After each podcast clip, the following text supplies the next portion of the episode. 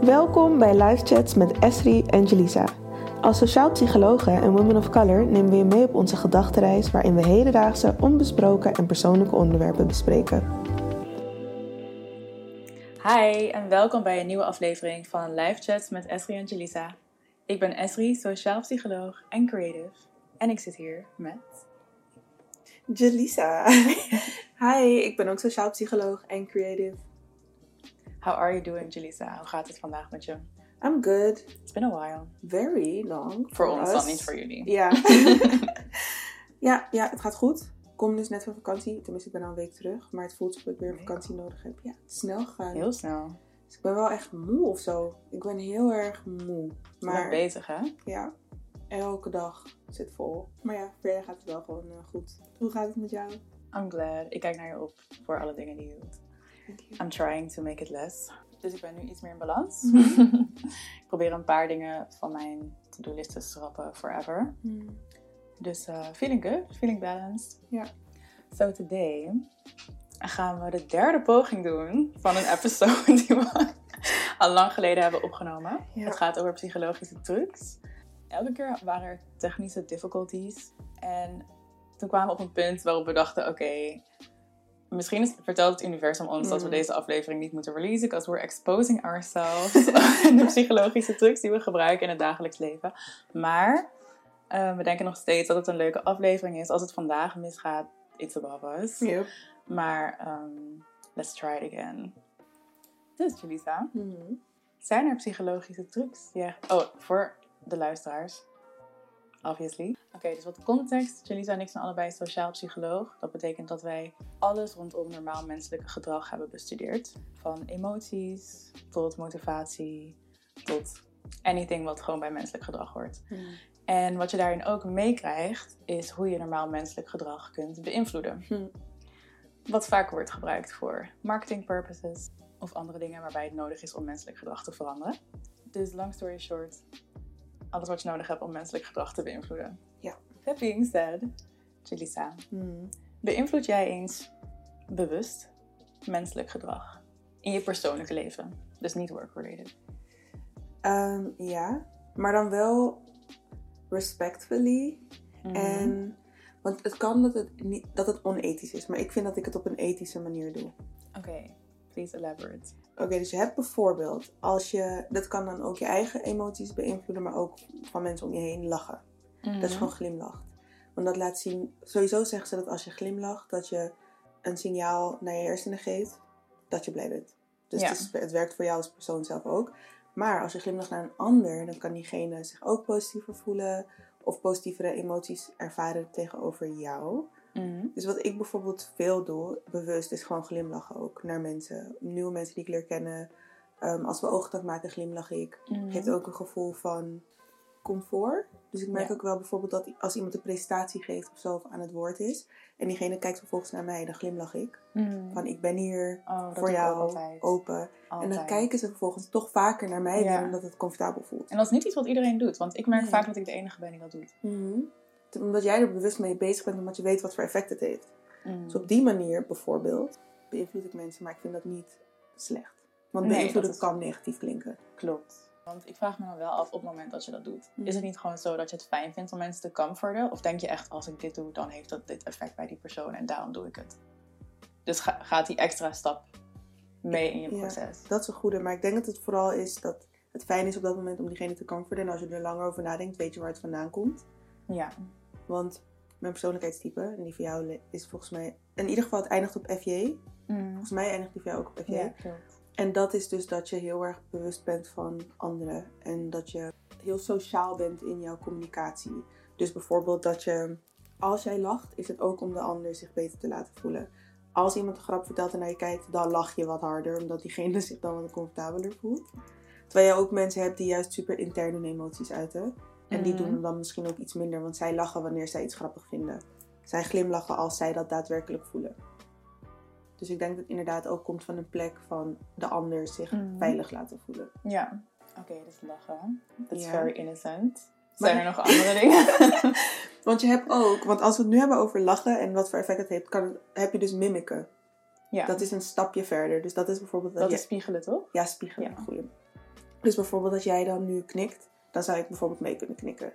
En dan zou dat ook automatisch een gevoel geven van verbondenheid en Ja, ehm, een, positieve, een positief gevoel in ieder geval in ons samen. Dus als jij lacht, lach ik ook. Als jij iets doet, een lichamelijke uitdrukking of een, vis- of een eh, gezichtsuitdrukking Ja. of zo, en ik dat een beetje nadoe, heel subtiel, dan kan dat er onbewust bij de ander voor zorgen dat die me leuker vindt.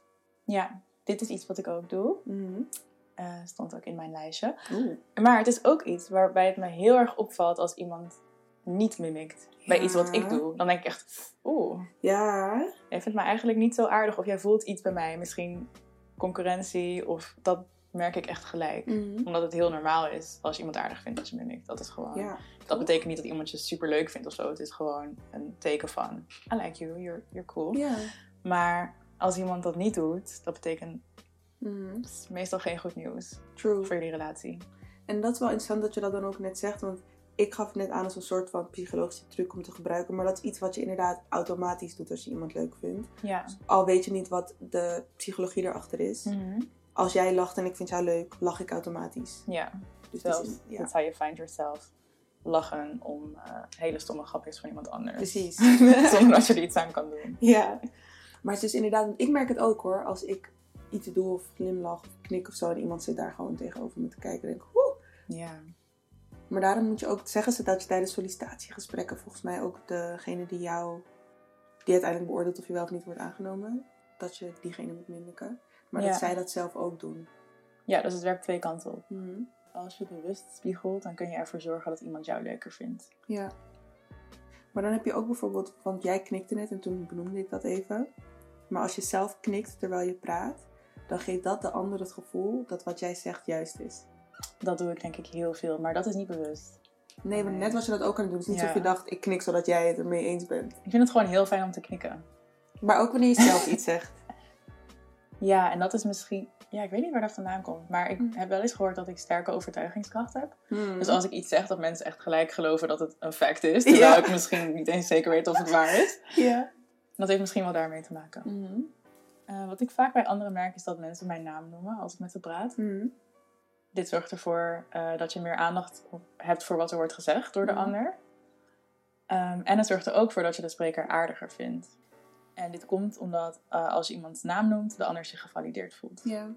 Maar dit is iets wat mij altijd heel erg opvalt als iemand het doet. hey, hoe gaat het Esri? Terwijl ik je niet zo goed ken. Dan denk ik, oké, You're trying to make me like you. Ja. kind of working, but I know what you're doing. ja. ja, dat valt me altijd heel Maar erg het op. werkt dus wel bij jou. Ehm, ja, ik voel dan wel altijd zo'n sens van, oh, ook omdat het niet een gegeven is, zeker niet bij mij, Mhm. dat je iemands naam onthoudt. Mhm. Dat is echt iets waar ik aan moet werken. Ja. Als je tips hebt, anyone, please let me know. Ezelsbruggetjes. Ja, Werkt niet voor mij. maar daar hebben we vaak geen tijd voor, toch? Nee. Stel, je hebt een meeting en je ontmoet drie mensen, zo, True. hi, hi, hi. Maar dan, Dan- moet je het herhalen. Ja, Dat zeggen ze. Maar dan vergeet ik het ook alsnog. ik Maar herhaal het volgens mij meestal wel, maar ik heb niet het gevoel dat het echt bij me werkt. Mhm. Want het herhalen werkt ook positief voor de ander. Als jij bijvoorbeeld zegt, hi, ik ben Esri. En ik zeg, hi, Esri. Of Esri. Dan Ja, voel je van, oh, dus je wil echt weten hoe ik heet. Je wil- Want iedereen weet dat je bezig bent met je eigen naam noemen. Ja, precies. Alleen, zoals jij zei, dat je het herkent bij mensen wanneer ze het doen, dat heb ik ook. Maar dan heb ik niet per se dat van, oh ja, so now I like you more. Dan denk ik gewoon, girl, if you don't stop. De, de eerste keer denk ik wel, oh, dit is chill. Want mensen zeggen mijn naam als het verkeerd. Dus ze krijgen van mij pas pluspunt als ze mijn naam goed uitspreken. Mhm. Maar daarna, als je het na elke zin zegt, denk ik wel, het Ja. werkt niet. Je kan het ook overdoen. Ja, En dat geldt ook bij spiegelen trouwens. true. Als je echt te opvallend de hele tijd iemands houding... Je, je kan het een paar keer doen Mhm. en dan is het subtiel. Maar als je echt zodra iemand van houding vallend het overneemt... dan kan het opvallen. Mhm. Dan kan het niet onbewust, maar bewust worden. Ja. En dan voelt het heel erg manipulatief of Ja. heel corny. Klopt. En daarom is daar dus echt een belangrijk noot dat het subtiel moet zijn en dat het dus onbewust bij de ander voor luiding moet zorgen. Want zodra Ja. het bewust wordt, ja. Je moet de ander gewoon niet doorhebben. Ja, klopt. Ik denk sowieso dat de ander valideren... nog los van alleen iemands naam noemen, dat dat heel belangrijk is bij liking. Ja. Dus als iemand, dat is ook gewoon interesse tonen, maar als iemand bijvoorbeeld zegt wat ze binnenkort gaan doen, ze hebben een event of iets Mhm. wat in het, in het weekend gaan doen en achteraf vraag je daar nog een keer naar, dan geeft het ook al het gebaar van hé, hey, Je hebt me echt care. Ja. En dat sluit ook aan bij de self-verification theory. Want dat heeft ook te maken met validatie, maar dan validatie van je gevoelens. ja, Dus als jij bijvoorbeeld het gevoel hebt dat jij echt... ehm, dat als je gewoon heel positief over jezelf denkt... en je leert iemand kennen en diegene heeft jou ook heel erg hoog zitten... dan voel je door diegene ook meer begrepen, voel je een betere connectie... vind je diegene leuker, want diegene snapt jou. Ja. Maar dat werkt dus ook als je jezelf niet hoog hebt zitten. Dus een negatief beeld hebt van jezelf. En de ander ziet jou dus eigenlijk ook niet als geweldig. Dan voel je ook begrepen en verbonden. En Want het dus- wordt gevalideerd. Precies. Dat is zo bizar. Ik kan Ja. me gewoon niet voorstellen dat stel iemand vindt zijn outfit niet mooi en hij zegt, hey, deze outfit is echt niet zo nice. En dat je dan zegt, nee, het inderdaad kan beter. Of misschien moet je een ander shirt aantrekken. Dat Mhm. dat meer wordt gewaardeerd dan dat je zegt, nee, nee, jouw outfit is echt super nice. Ja, Maar dat het gewoon, dat valideren is zo belangrijk. ja, precies. Terwijl op het moment, want ik ken mezelf en ik denk dat ik, ik ben wel eerlijk. Maar ik zou denken, oh nee, ik wil niet dat diegene onzeker is. Dus misschien moet ik juist iets complimenteren wat wel Ja. leuk is. Maar dat kan dus juist averechts werken. Ja, precies. En ik merk ook dat ik daar heel veel. Ik kan er heel slecht tegen als mensen mij niet zien zoals ik mezelf zie. Oh ja, dus dat valideert eigenlijk wat je net zei. Ja. Want dat heb ik wel een paar keer ervaren hoor. Dat iemand mij beschrijft en ik denk dat is totaal niet wie ik ben. en alle andere mensen om me heen vinden dat ook niet zo. Weet je wel? Dan Ja. ga ik ineens daar bevestiging in zoeken. Grappig. Dus ik herken mezelf heel erg in die theorie. Maar ik probeer het wel aan te nemen hoor. Maar als ik het er niet mee eens ben, dan hebben we het daar ook over. En dat is ook super interessant, want dan kan ik ook zien waar het vandaan komt. Mhm. Oh ja, want heb je daar dan ook een voorbeeld van? Bij mij was het bijvoorbeeld, ik weet nog, het was wel echt vorig jaar of zo, of twee jaar, nee, vorig jaar, dat mijn beeld, of tenminste hoe ik overkwam, werd heel erg vergeleken met iemand anders. Waardoor Mhm. het beeld van mij niet klopte als losstaand persoon. Oh ja. En ik merkte dat ik daar dus heel veel moeite mee had, maar dat ik het een soort van liet, want ik was heel erg aan het observeren waar het vandaan kwam. Mm. Maar daarna had ik het gesprek en ik werd steeds meer als individu, eh, weet je wel, gekend, waardoor Mhm. dat beeld ook veranderde. Ja. En toen was ik weer helemaal chill en voelde het fijn. ja, maar dat is heel frustrerend, want dan moet je eigenlijk bewijzen hoe je bent. Precies. Zo voelde het heel erg. Want stel bij jou, dan heb jij dat jij... Jij bent een, emotion, een emotional being, of course, Mm. maar je maakt rationele beslissingen. Ja, En dan kom ik jou nu vertellen dat je, een emotional, dat je emotionele beslissingen neemt. ja. Nee, dat is echt heel... Het is apart dat het zo frustrerend is. Waarschijnlijk ook echt wel als mensen zoveel waarde aan het beeld dat we van onszelf hebben. Waarschijnlijk wel. Ik denk het ook, omdat het ons toch wel een soort... Mensen willen controle. En als jouw beeld van jouzelf niet eens klopt, waar heb je dan controle over? Ja, dat is een hele goede. Jouw eigen identiteit is iets waar, van waaruit je zoveel beslissingen maakt. Mhm. En het valideert, het valideert gewoon letterlijk je bestaan, Ja. eigenlijk. En dan komt iemand je nu vertellen, you know what? That identity of yours, it isn't the way you think it is. Weet je wel, het is gewoon heel confronterend. Ja, en het, en het laat misschien ook zien, of het zendt misschien ook het signaal uit dat die persoon niet echt aandacht heeft gegeven aan, aan wie jij bent. Dus eigenlijk een soort anti-validatie, Ja. toch? Weet je wat ook een leuke is? En dit is niet per se liking, maar het is wel een psychologische truc. En die doe ik zelf ook. Als je ergens naartoe gaat, bijvoorbeeld als je in de stad loopt. ehm, en je moet ergens heen, maar je wil niet telkens, oeps, sorry, ah, mm, mm, tegen mensen aankomen. Moet je gewoon recht voor je kijken. Gewoon echt voor je kijken door mensen heen. En dan gaan mensen automatisch voor je opzij. Ja, die heb ik ook wel eens. Of letten op de ruimte die er is tussen mensen. Als je door een groep mensen heen loopt, dus bijvoorbeeld in een concertzaal. dat je niet let op de mensen zelf, maar op de ruimte. Ja, dat is ook een goeie. Maar dus ook het, want bij mij, wat ik merkte, want dat je recht voor je kijkt als je loopt bijvoorbeeld. Dat doe jij dus ook. Ja, Waar komt dat vandaan bij jou? Of dat ik mensen niet aankijk op straat. Ja. Of nou ja, niet niet- niet. Maar dat je door hen heen kijkt om dus te komen waar je moet komen. Ik denk dat ik vroeger heel vaak van die awkward momenten heb gehad op Oh, straat. Echt heel vaak. En ik denk dat ik dat mezelf heb aangeleerd. Ook gedeeltelijk. Ik kijk bijvoorbeeld wel naar ehm, andere vrouwen die een beetje, dat merk ik nu bij mezelf, nu ik erover nadenk, dat ik wel kijk naar andere vrouwen die een beetje in mijn groep vallen, als het ware. Dus een beetje mijn type persoon, of mijn leeftijd, of mijn community. Mhm. Dat ik die heel erg valideer. Dus eh, door even oogcontact te maken of even te glimlachen. Maar bijvoorbeeld mannen op straat kijk ik Mhm. helemaal niet aan. Omdat ik Oh. eigenlijk geen contact met je wil. Door ook bepaalde ervaringen. Mhm. Gewoon catcalling en zo. Ja. Heel apart. ja. Hoe is dat voor jou? Bij mij is het denk ik vooral huidskleur gebaseerd. En ook wel gender. Mhm. Maar ik, omdat... Want eerst had ik vroeger, dan was ik wel super, weet je wel...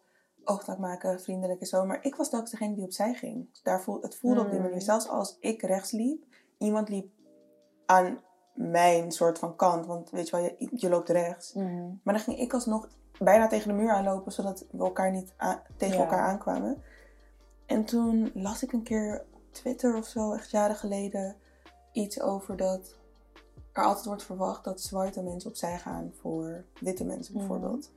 En toen ging ik nadenken over de mensen met wie ik dit elke keer had. En het waren Ja. wel vaak witte mensen. Toen dacht ik, nou, dat gaan we echt niet doen. Dus vanaf dat punt dacht ik, ik ga niet meer opzij voor mensen. Ja. Behalve als je oud bent of ehm, ehm, niet mobiel, weet je wel. Dat je Mhm. niet makkelijk kan bewegen. Dan ga Ja. ik natuurlijk voor je opzij. Maar als wij even goed kunnen, onze benen kunnen bewegen, dan ga ik niet voor jou opzij. Mhm. We gaan ieder voor elkaar opzij, opzij of we komen tegen elkaar aan. Maar daarom kijk ik nu gewoon voor me, zodat ik dat niet heb. Mensen gaan dan gewoon opzij, dan heb je dat niet. Dat, Ja. Die awkwardness of de verwachting of het gevoel dat er wordt verwacht dat ik voor hen opzij ga. En ik had ook een keer dat er een vrouw was. Ik was gewoon, I was going about my way of my day. Dus ik liep gewoon. Zij komt random vanuit een hoek. En verwacht dat ik voor haar opzij ga. Dus we kwamen tegen elkaar aan. Toen was zij boos. Dat ik denk, maar die verwachting van haar, dat moet Ja, veranderen. dat jij opzij moet gaan. Precies. Ik heb dit ook. En dan vooral met corporate people. Mm, Dus mannen in pak. ja. Heb ik dat heel erg. Ehm, die lopen altijd met z'n drieën naast elkaar. Verwachten dat jij opzij gaat. No way. Toch? Sorry, ga jij maar even op de straat lopen. Precies. En ook inderdaad wel bepaalde, ja, bepaalde socio-economische status. Mhm. Definitely. Ja. Terwijl, want het is niet alsof ik als een boze vrouw op straat loop hoor. Ehm, Nee, maar het is gewoon, dat is gewoon letterlijk make it an equal situation. Precies. Als ik links loop, ga ik wel voor jou opzij. Als ik, Ja. ja. weet je wel? Het is niet dat je hen opzij duwt, Nee, maar waarom zou jij de persoon moeten zijn? precies. En daarnaast glimlach ik wel gewoon genoeg naar mensen en zo hoor. En ik vind dat is echt een van de beste life qualities, is gewoon afwijzen of nee zeggen met een glimlach. Ja, Wauw. ja. Echt one Echt of the best things I've ever taught myself. En het is eigenlijk wel jammer, want elke keer wanneer mensen dus ook glimlachen of zo, dan denk ik, oh, je bent aardig. Terwijl het hoort normaal te zijn. Ja, echt. Denk ineens, what is my friend? Nee, grapje, maar ik ben wel cute. Is er nog één die jij gebruikt of die je kent? Ehm, ja, wat ook wel interessant is, is in groepsverband.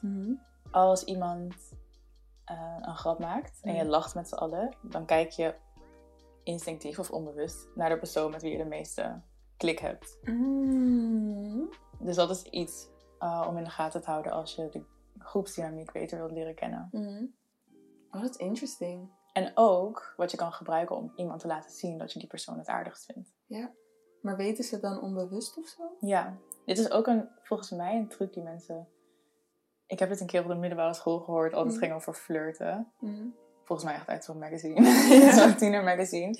Dat als je dus in een groepsverband lacht en je kijkt naar de persoon die je leuk vindt, Mm. dat dat een band creëert. Ah, dat ga ik dus nu elke keer doen.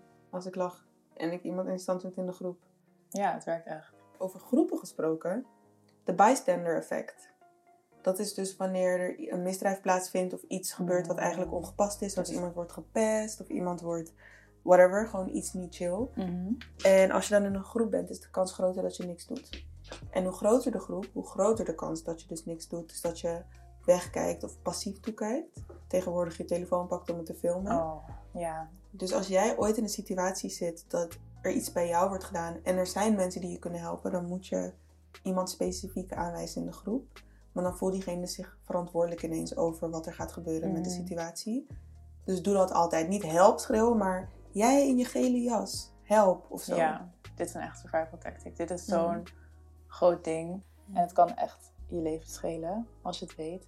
En zelfs in situaties die niet zo extreem zijn als een ongeluk, al werk je in een groepsverband en je Mhm. moet een bepaalde opdracht doen met z'n vieren, helpt het ook heel erg als je gewoon een taak aan iedereen aanwijst. In Ja. plaats van, we moeten dit met z'n allen doen. En dan voelt iedereen zich niet echt verantwoordelijk om het uit te voeren. Precies. Een andere die ook leuk is, is als je wil dat iemand iets doet, dan moet je diegene een keuze geven. Dit wordt bijvoorbeeld veel met kinderen gedaan, of dit kan je doen als je kinderen hebt en het nog niet hebt geprobeerd. En je wil graag dat ze hun broccoli opeten. Dan vraag je niet, wil je broccoli? maar wil je twee stuks of wil je er vijf? Want dan kiezen ze er twee, hebben ze het gevoel dat ze mee hebben mogen bepalen. Dat ze dus ook controle hebben over de situatie. Plus ze denken ineens aan het feit dat er geen dat nee geen optie is. Dat nee ook een optie is. Mhm. Dus dan maken ze een keuze. En dat kan je dus ook doen in het dagelijks leven. Als je wil dat iemand iets doet, bied diegene gewoon een optie. Vaak met getallen dus. En dan heb je soms wat een vriendin van mij, als zij haar zoon zou vragen, zou ze nog nee zeggen. Maar in de meeste gevallen werkt het wel. In datzelfde kader, Mhm. als je het gevoel hebt dat iemand jou een halve waarheid vertelt en je wilt alles eruit krijgen, dit is ook iets wat therapeuten gebruiken, Mhm. is oogcontact blijven houden en stil blijven. Ja. En de andere persoon zal hiervan ongemakkelijk worden en daardoor de stilte opvullen met whatever else there is to say. Ah, heb jij dat eerder gedaan? Ik denk dat ik het onbewust heb gedaan. Ik denk ook dat veel van deze trucs al ergens in mensen zitten. Ja. En zeker als je bezig bent met gedrag of als je gewoon van jezelf een bredere mensenkennis hebt, Mhm. dat je wel een beetje begrijpt hoe je, ja, hoe je mensen kunt beïnvloeden op een onbewuste manier. En dan is ook vanuit jezelf onbewust. Mhm. Maar ja, ik denk zeker dat ik het wel een keer heb gebruikt. Zeker weten. Denk het ook. Maar inderdaad ook niet met de intentie... Misschien wel.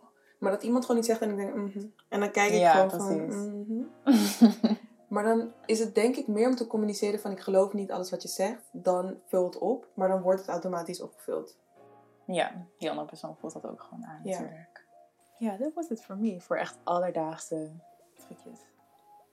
Dus mijn ene laatste is dat perfectionistische mensen... zich graag van hun beste kant willen laten zien. Ehm, en dus perfect over willen komen. Maar niemand is perfect. Dus je hebt zo'n effect, het heet het Pratfall effect. En dat houdt in dat mensen je leuker zullen vinden wanneer je een fout maakt.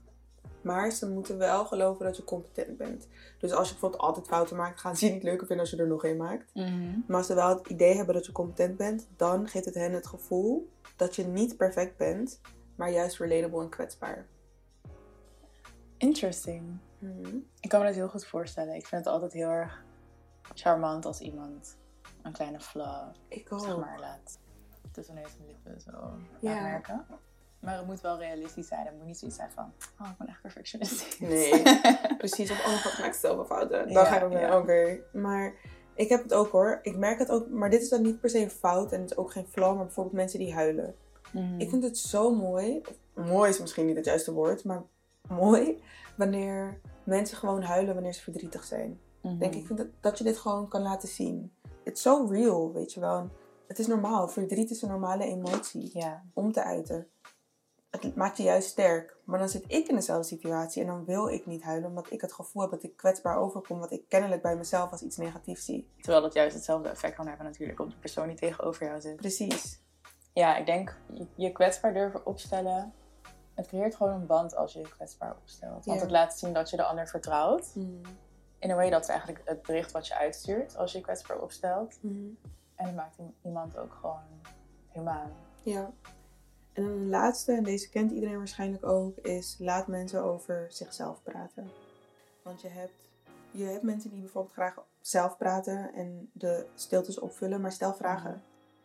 Want dat geeft ook het gevoel dat je diegene wil leren kennen en dat je geïnteresseerd bent in diegene.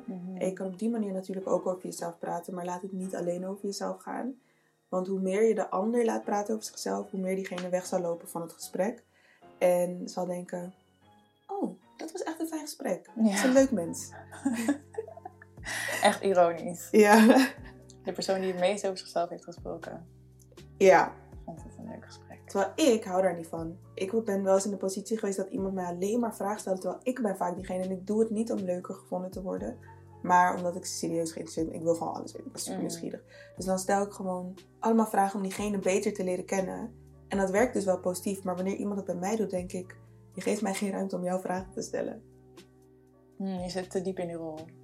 Ja, maar het, ja, ik hou echt van vragen stellen. Maar het is ook gewoon een verschil tussen personen. Eh, want ik heb bijvoorbeeld één vriendin en zij... Het ligt er ook heel erg aan hoeveel ruimte iemand inneemt. Want als Mhm. iemand uit zichzelf heel veel over zichzelf vertelt, True. dan heb ik niet de behoefte om meer vragen te stellen. Klopt. Maar als iemand dat niet doet, dan ben ik juist intrigued. Dan denk ik, maar ik wil meer over jou weten. Vertel Ja. dit over jezelf, dat- vertel dat over jezelf. Hoe denk je hierover? En ik heb een vriendin die is dus van zichzelf helemaal niet zo. Mhm. Die is net als jij eigenlijk, die vindt het heel fijn om heel veel te vragen. Mhm. Maar omdat zij zo is, wil ik haar juist heel veel vragen. Oh, ja. En dan zitten we allebei in die, nee, ik wil niet zoveel over mezelf Ja, praten. ja. Vertel over jou. Het is heel grappig Ja. onze dynamiek.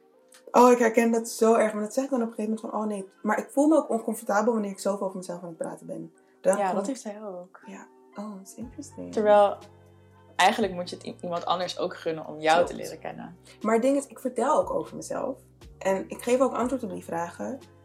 Maar als het voelt alsof ik jou nu minder kan vragen, dan voel ik het heel erg. En dan denk ik, oh nee, ik, ik hoor mezelf echt al zoveel praten.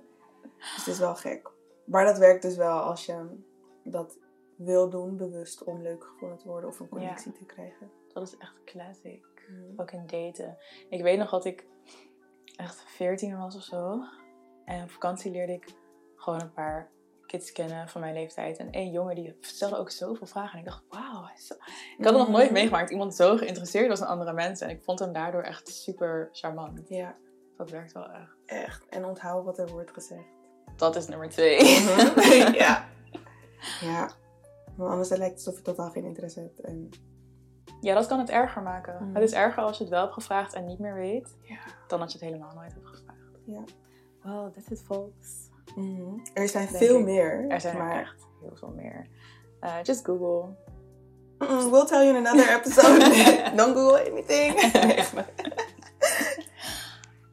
Ja, dit waren er een paar van ons. Maar we zijn ook super benieuwd naar jullie psychologische trucs. Of naar anything wat jullie gebruiken in het dagelijkse leven. Om mensen te beïnvloeden. Om leuker gevonden te worden. Anything.